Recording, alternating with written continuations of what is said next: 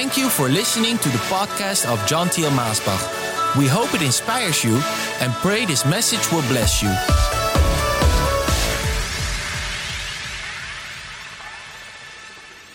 I'm so very thankful that I can speak to you and continue on the subject of Joseph, the spirit of Joseph, which also is the spirit of Christ. And there's so much to learn, but more than just learn from the example of Joseph, I believe there should rise a longing in our heart to have the same spirit as Joseph, the same heart.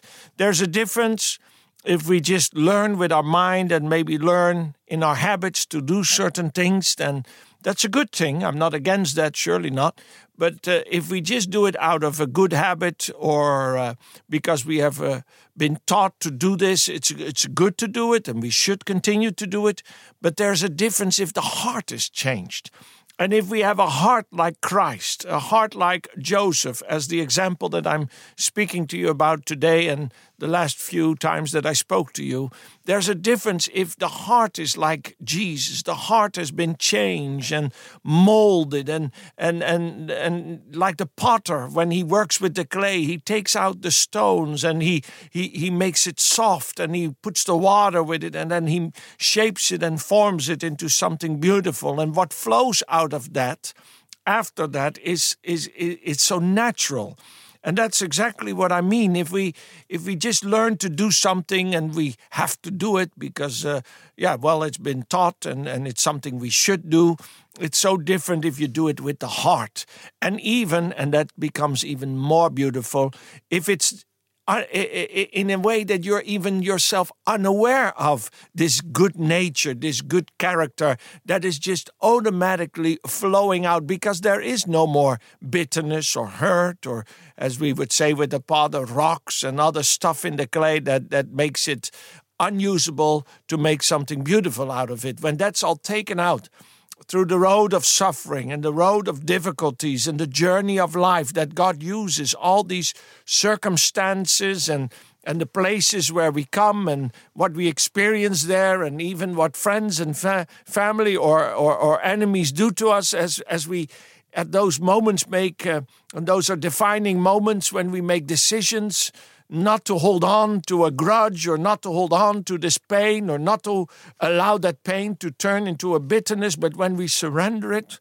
release it to the Lord and then allow His Spirit and, and the water of His Spirit just to, to come and refresh us and, and, and His arms of love to surround us and that it's just all caught up in the Spirit of love and then what flows out, the words of encouragement the words of love, the words of, of God's goodness. That is, it's so wonderful to have that, a heart like that and to have a changed heart because it does not come out of the natural heart. Yes, of course, there are people in the world today and some are non believers, but they have a heart to do good. And, and, and I think that's a wonderful thing that we have people that are giving their life to, to go to certain nations where there's such uh, where there are such problems and they go to, to, to help the people and they go because they love to in a, in a way to encourage people.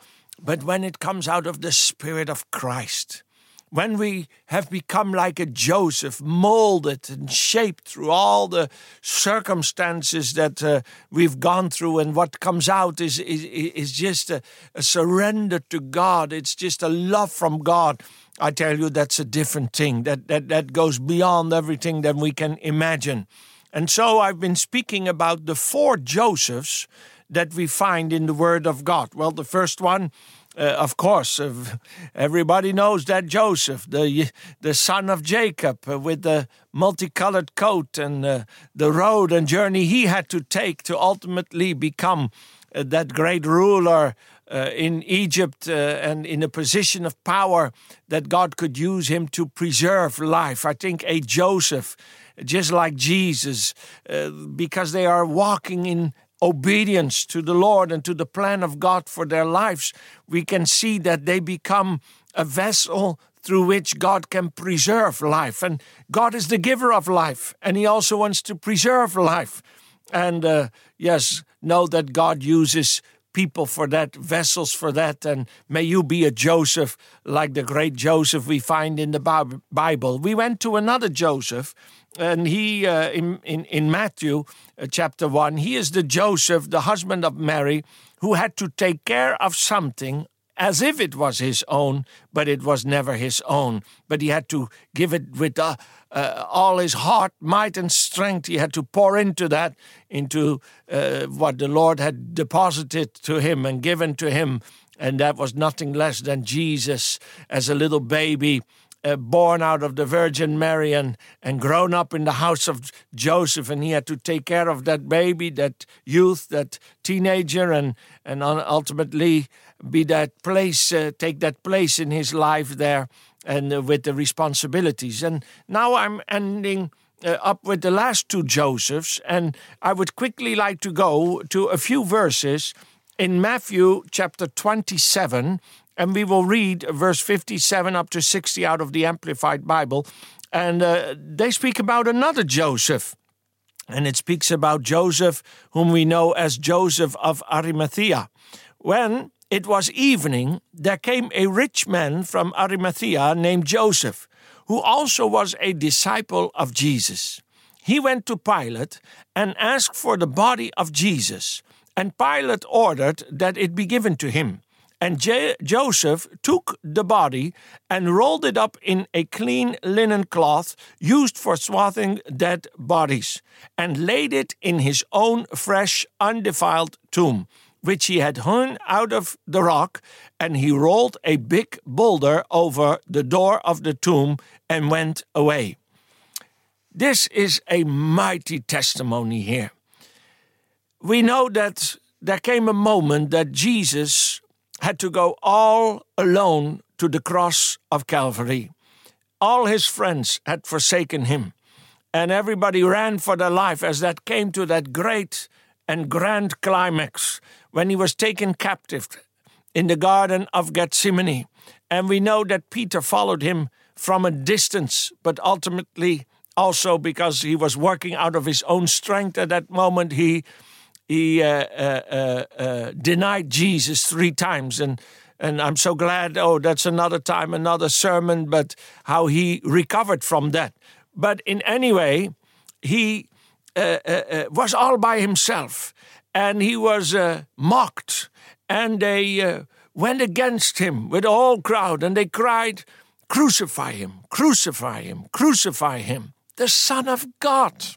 I mean, we are not just talking about a sinner or a sinful man. We are talking about the only one who is pure and holy and without sin and who had done nothing wrong. And so many had to say, I find no fault in him. We cannot find any mistake in him. He had done nothing wrong, but yet he was crucified on our behalf.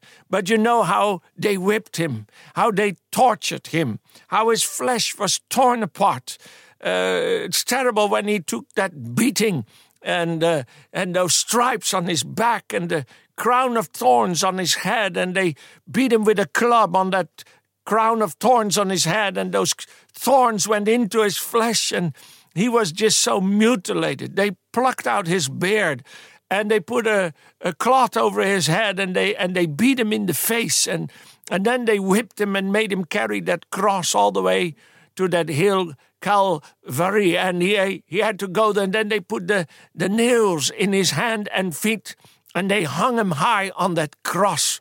Oh, I tell you, I love a vision of the glorified Lord. Oh, when we see him all dressed in white and and with his many crowns, and and I love I love that image in my mind, and I can worship Him and praise Him as I think of Jesus as the resurrected one, as the one who has a name above every other name, the one, the all powerful one, that everything has been submitted unto Him and, and He is glorified above all. I, I tell you, when I think of it, and right now here in the studio, I can just worship Him and praise Him and glorify His holy name. But you know what really brings me on the knees? And also brings me to a utter silence of reverence and, uh, and just makes my thankful heart to burst and to run over is when I think of him hanging on that cross for me in my place. And he's also, he also hung there for you, my dear friend, and he was beaten for you. And by his stripes and by his wounds, we are healed. Hallelujah. And he took all the punishment of the sin upon himself and he carried the full judgment and the wrath of God upon himself himself instead of letting it come upon us. So I tell you, when I think of my Jesus, my Lord, hanging there, but we know he was hanging there alone. And it says the Father had to turn his face away. And his friends and his followers, his disciples, they all had left him and they ran away afraid for their own lives. And then he was hanging there and he said, Father, in your hands I commit my spirit. And he breathed his last breath and he died after he had accomplished it all upon the cross for you and me, my dear friends. Well, he was hanging there, and there was a great darkness upon the land, and he was hanging there. The Son of God, our beloved Savior, Jesus, he was hanging there, mutilated, oh, so terribly attacked and so viciously, how they went against him and they beat him and they scorned him, and he was hanging there so broken. And you know what it makes me think of? It makes me think of the body of Christ. Oh, he was hanging there in the flesh, as John says. He came in the flesh, he became flesh for us. God became flesh for us. And he was hanging there in the flesh, and that flesh was so mutilated and so hurt and so damaged. And he was hanging there, and nobody cared for him. Nobody cared for the body. Oh, my dear friends, that brings something in my heart. It makes me think of the body, as the Bible also teaches that the church is the body of Christ. And when I think how sometimes things happen in church, and church splits and all uh, all kinds of things are said about the church and people what they say about the church. And these are brothers and sisters sometimes and what they do against the church and how they come against the church and attack the church and try to bring the church down. It's it's sometimes from within but also from the outside. Sometimes it's people from another faith. Sometimes it's it's the atheist and the non-believer, and they just have a hatred against the church. And many times the devil can find a vessel within the church, someone who is maybe full of pride, pride, or he's full of himself and feels so justified, and he's just going against the church and bringing it down from the inside. And sometimes what they do against the pastors and the elders and the deacons, I tell you, the church so many times is mutilated and is beaten and is damaged so much. And I've seen it in my many, many travels around the world. I have visited churches that once were such glorious place with so many believers gathered together and everything was so wonderful. Everything was so perfect. People were so happy because of all the activities and all the blessings that God poured out in that ministry.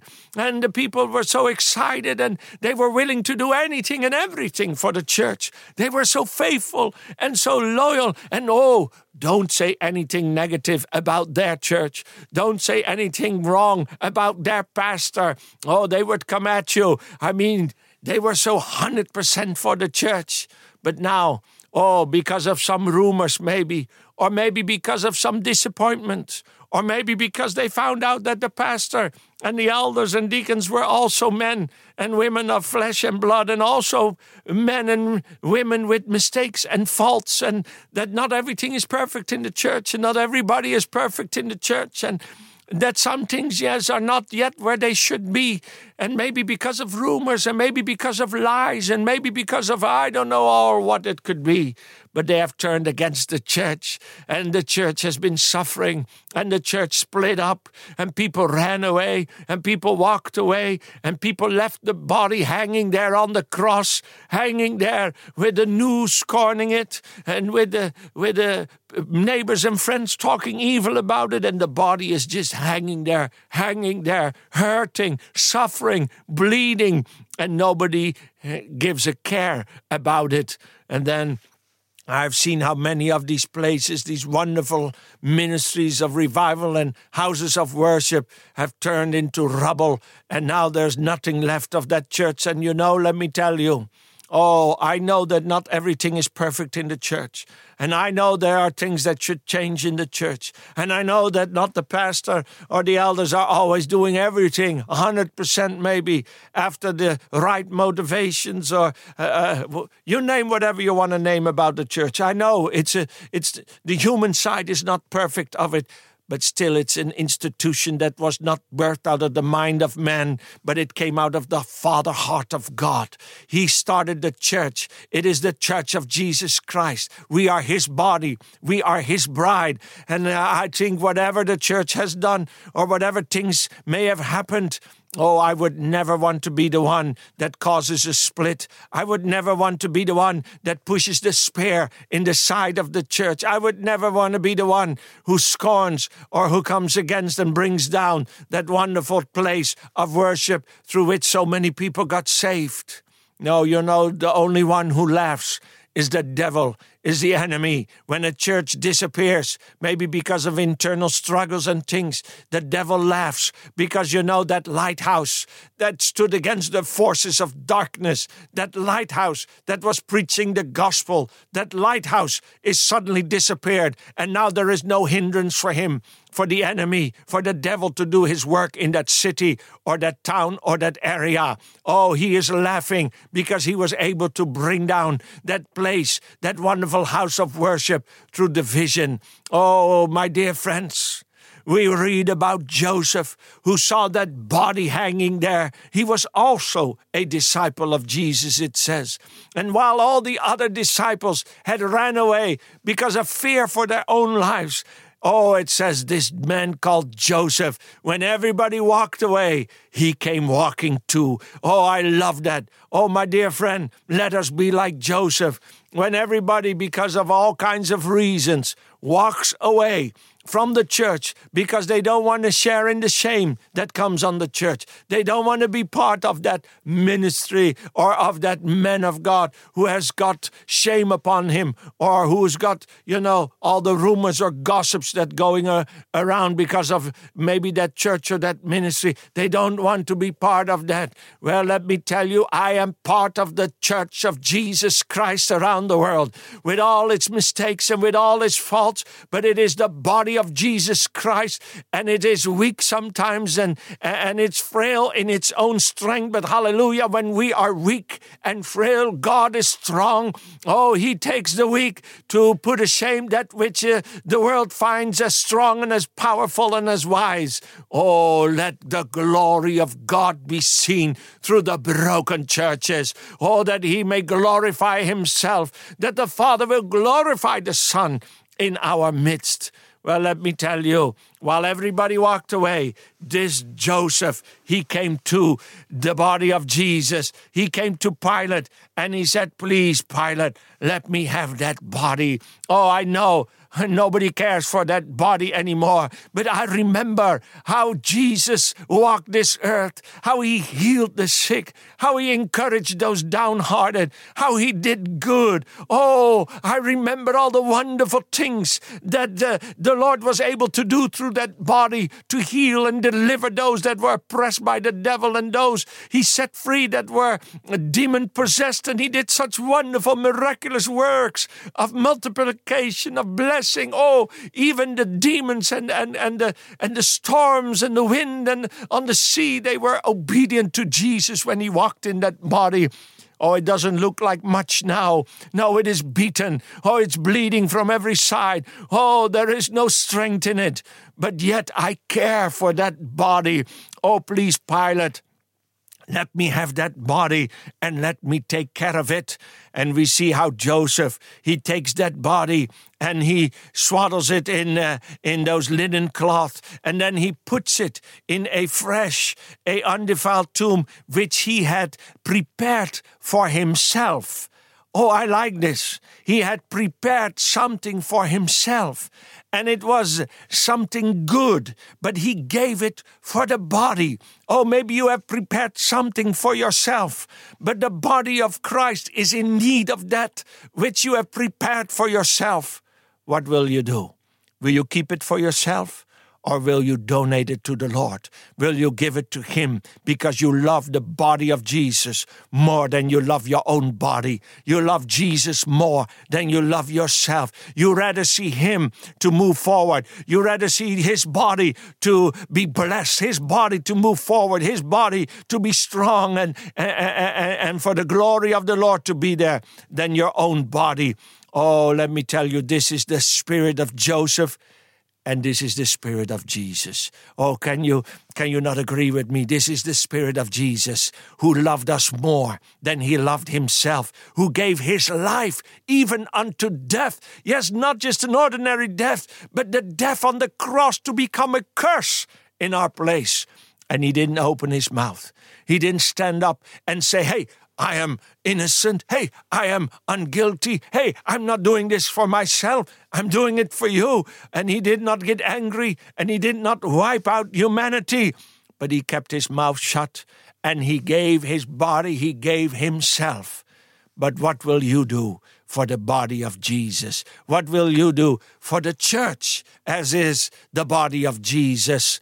I tell you, never become part of those that hurt and damage and, and, and, and split the church. But you always reverence the church, reverence the body of Jesus. You don't have to agree with everything.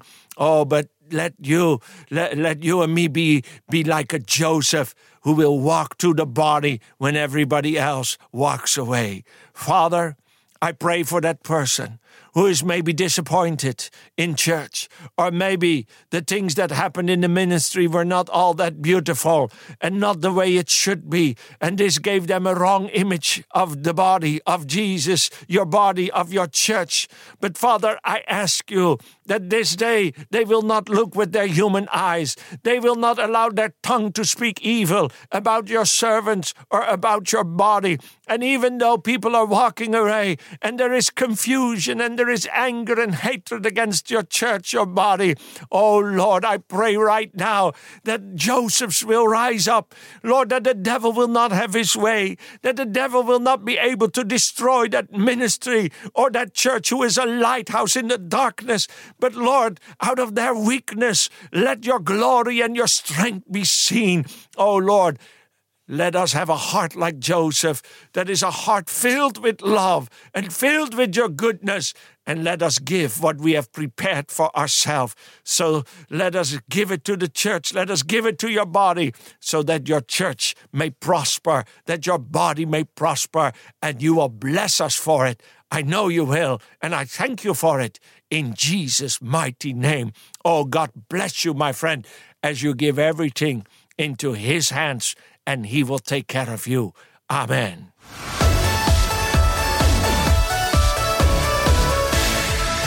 Thank you for listening to this podcast.